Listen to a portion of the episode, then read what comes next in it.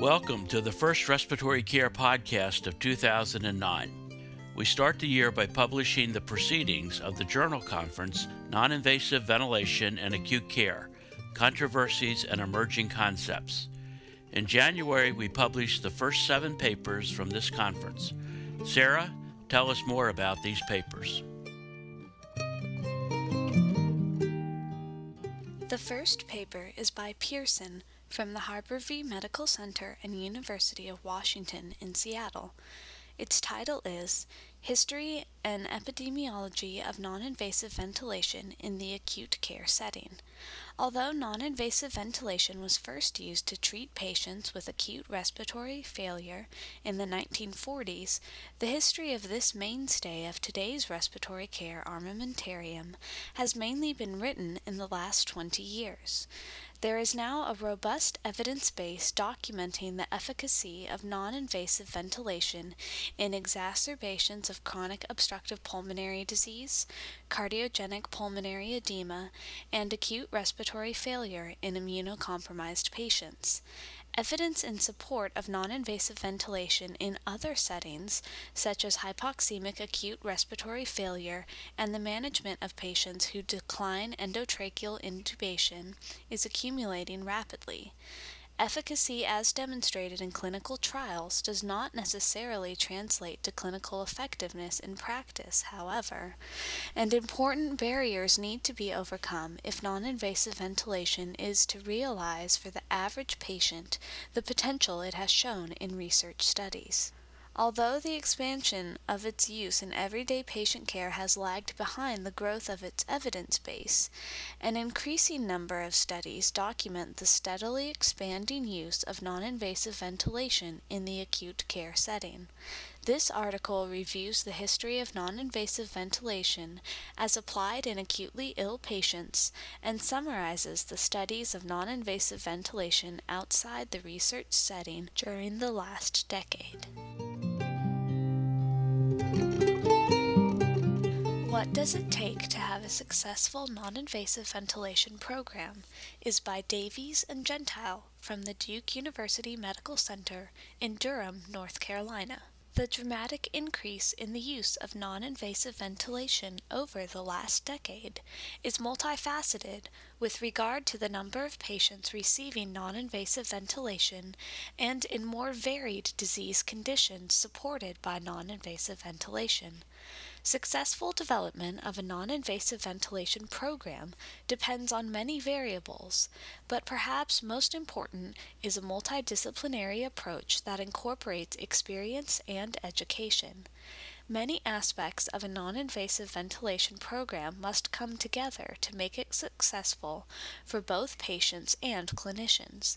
Among these are needs assessment, institutional buy in, use of proper equipment, staff and patient training, protocols and guidelines, and outcomes. Davies and Gentile analyze these issues and identify characteristics that produce a successful non invasive ventilation program. Next, we have the paper Where Should Non Invasive Ventilation Be Delivered? by Hill from Tufts Medical Center in Boston, Massachusetts. Non invasive ventilation has assumed an important role in the management of certain types of respiratory failure in acute care hospitals. However, the optimal location for non invasive ventilation has been a matter of debate. Some have argued that all patients begun on non invasive ventilation in the acute care setting should go to an intensive care unit, but this is impractical because intensive care unit beds are often unavailable, and it may not be a sensible use of resources. Also, relatively few studies have examined the question of location for non invasive ventilation. One problem is that various units' capabilities to deliver non invasive ventilation differ substantially even within the same hospital. Choosing the appropriate environment for non invasive ventilation requires consideration of the patient's need for monitoring, the monitoring capabilities of the unit, technical resources, nursing and respiratory therapy personnel resources, and the staff skill and experience. In some hospitals, non invasive ventilation is begun most often in the emergency department, but is most often managed in an intensive care unit. Step down units are often good locations for non invasive ventilation, but many institutions do not have step down units. With intensive care beds at a premium, many hospitals are forced to manage some non invasive ventilation patients on general wards, which can be safely done with more stable patients if the ward is suitably monitored and experienced.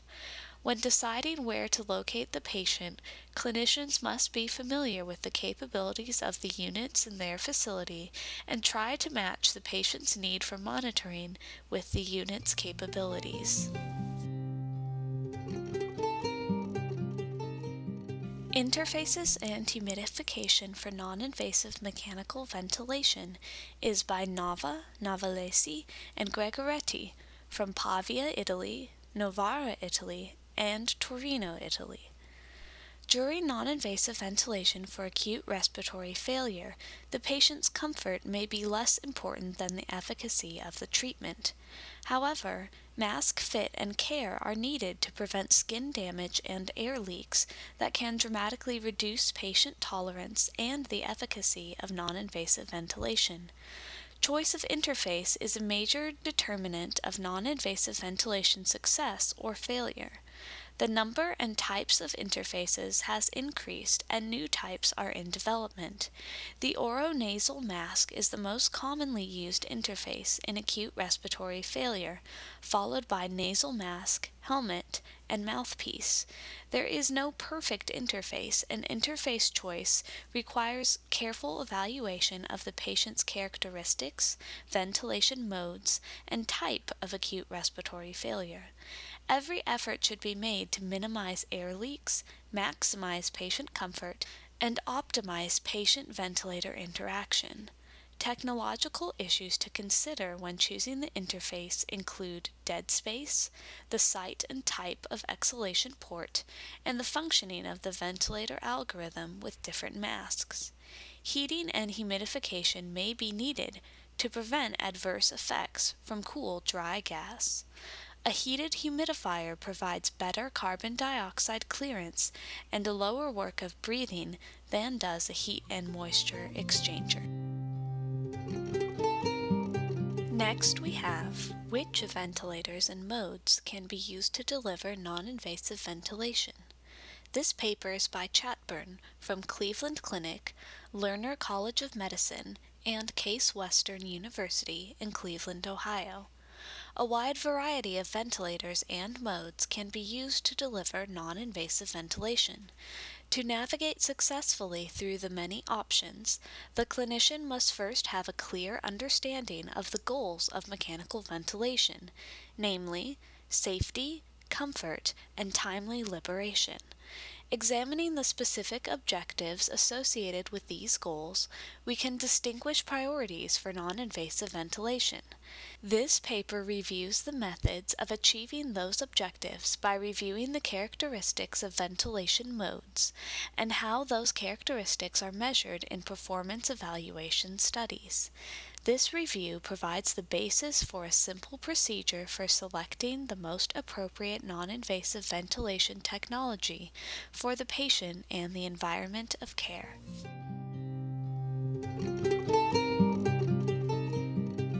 The Physiologic Effects of Non Invasive Ventilation is by Kallet and Diaz from the University of California, San Francisco.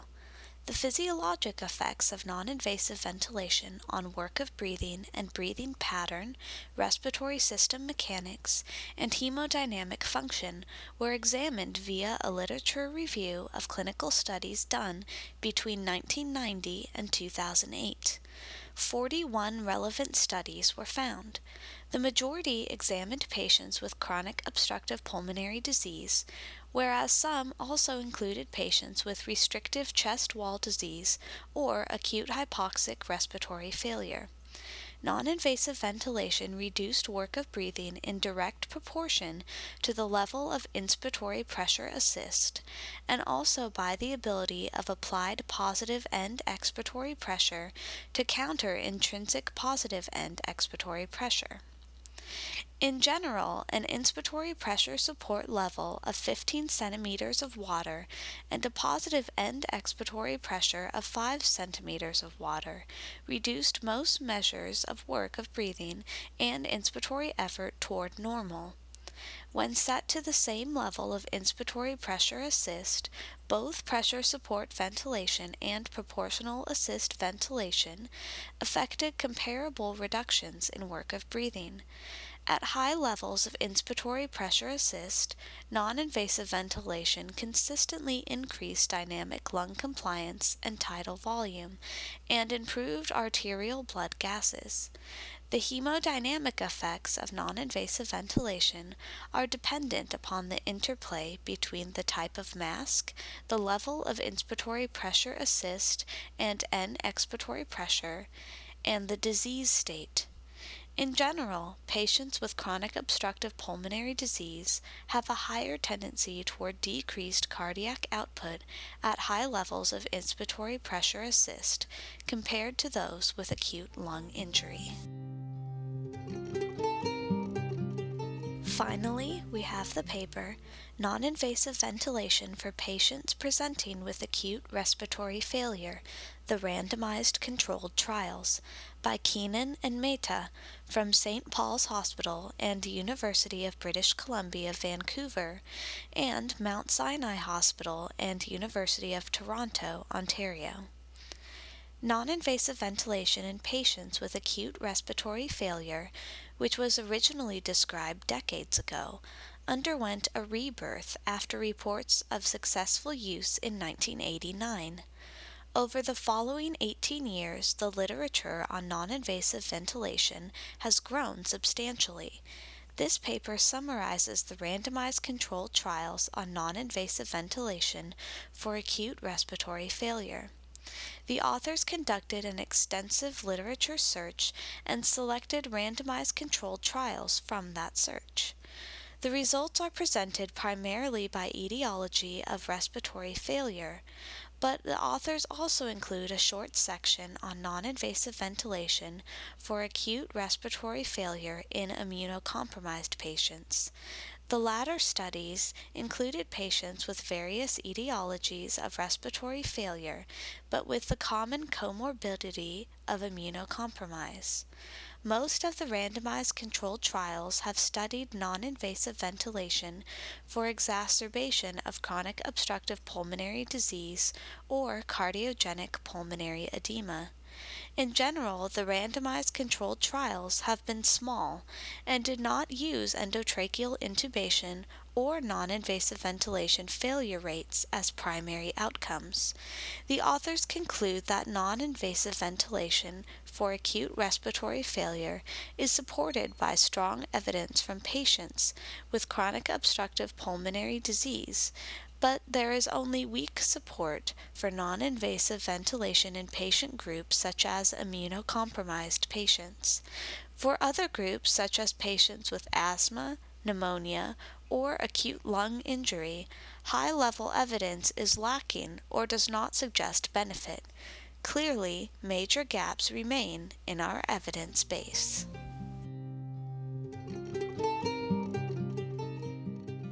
Over the past 15 years, there has been evolving academic and clinical interest in the use of non invasive ventilation.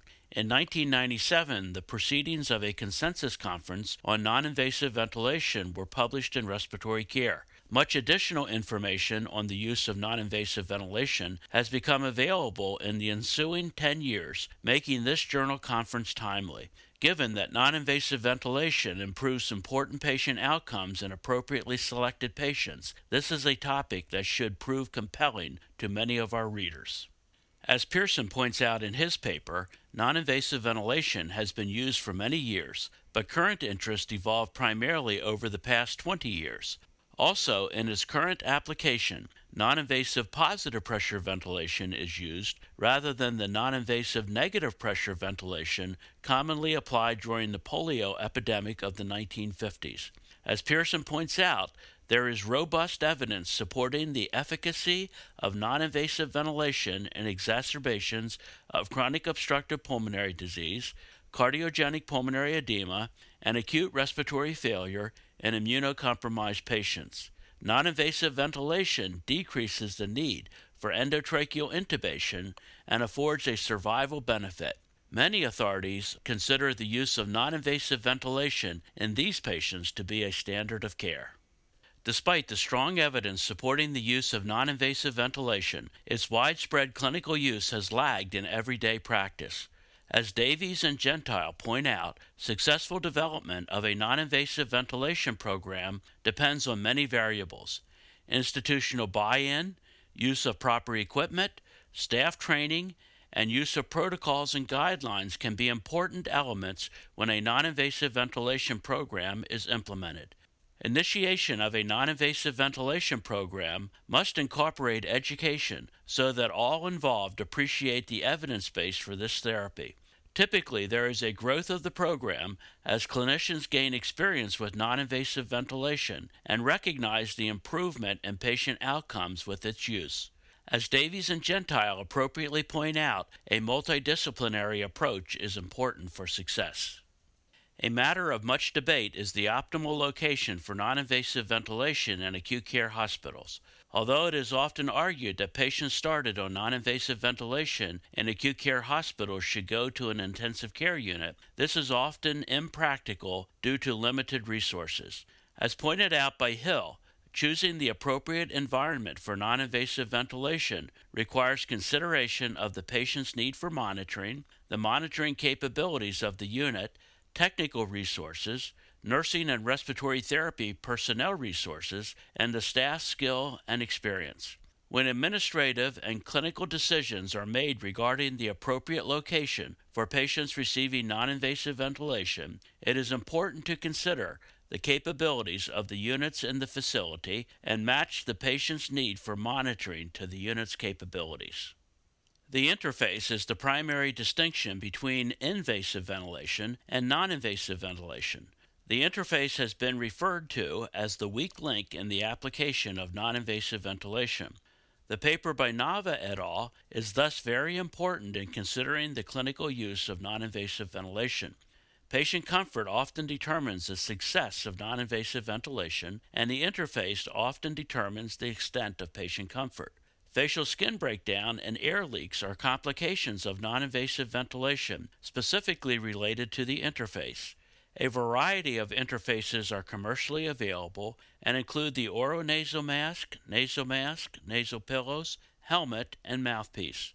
Mouth leak is often a problem during the application of non invasive ventilation for acute respiratory failure, and for this reason, the oronasal mask is most commonly used. As Nava et al. correctly indicate, there is no perfect interface, and interface choice requires careful evaluation of the patient's facial characteristics, ventilation mode, and type of acute respiratory failure. Nava et al. also address the important issue of humidification during non invasive ventilation. In the discussion following this paper, other important issues such as aerosol delivery during non invasive ventilation are addressed. In addition to the interface, the selection of an appropriate ventilator and ventilator mode are important to the success of non invasive ventilation. Theoretically, any ventilator used for invasive mechanical ventilation could be used for non invasive ventilation. In his paper, Chatburn classifies ventilators as non invasive ventilators, standard home care ventilators, and ventilators designed for use in the intensive care unit. In practice, the distinctions between these categories have become vague because some ventilators, such as current generation home care and intensive care ventilators, have both invasive and non invasive modes. For acute respiratory failure, leak compensation, oxygen delivery, and avoidance of rebreathing are important considerations. Battery power is also important for in hospital transport. As Chatburn points out, selection of the ventilator mode should be based on comfort and safety. In North America, pressure support is most often used. Proportional assist ventilation is an attractive alternative, but this mode is not available in the United States for non invasive ventilation. Much has been published describing the physiologic effects of non invasive ventilation. Kallet and Diaz review the physiologic effects of non invasive ventilation on work of breathing, breathing pattern, respiratory system mechanics, and hemodynamic function. Non invasive ventilation reduces the work of breathing in proportion to the level of pressure support. In patients with chronic obstructive pulmonary disease, positive end expiratory pressure is also a benefit to counterbalance intrinsic positive end expiratory pressure. Interestingly, Kallet and Diaz found that a pressure support level of 15 centimeters of water and a positive end expiratory pressure of 5 centimeters of water reduced most measures of work of breathing and inspiratory effort toward normal. Patients may not tolerate this level of pressure support, and lower levels may be necessary at first. However, this level provides a reasonable target for non invasive ventilation in patients with acute respiratory failure. Often, the level of inspiratory pressure is a compromise between patient tolerance and optimal physiologic benefit. As pointed out by Keenan and Mehta, most of the randomized controlled trials have studied non invasive ventilation for exacerbation of chronic obstructive pulmonary disease or cardiogenic pulmonary edema. The randomized controlled trials strongly support the use of non invasive ventilation for an exacerbation of chronic obstructive pulmonary disease. Non invasive ventilation should also be considered for immunocompromised patients who develop acute respiratory failure. However, there are not enough data to recommend the use of non invasive ventilation for patients with acute lung injury or acute respiratory distress syndrome, community acquired pneumonia, asthma, or chest trauma. The topic of non invasive ventilation for acute respiratory failure has high relevance to the readers of the journal. The papers in the January and February 2009 issues of Respiratory Care are an essential reference to the evidence and practical application of non invasive ventilation. To receive the contents of this and past issues of the journal, visit our website at www.rcjournal.com. There you can also subscribe to receive podcasts of future issues.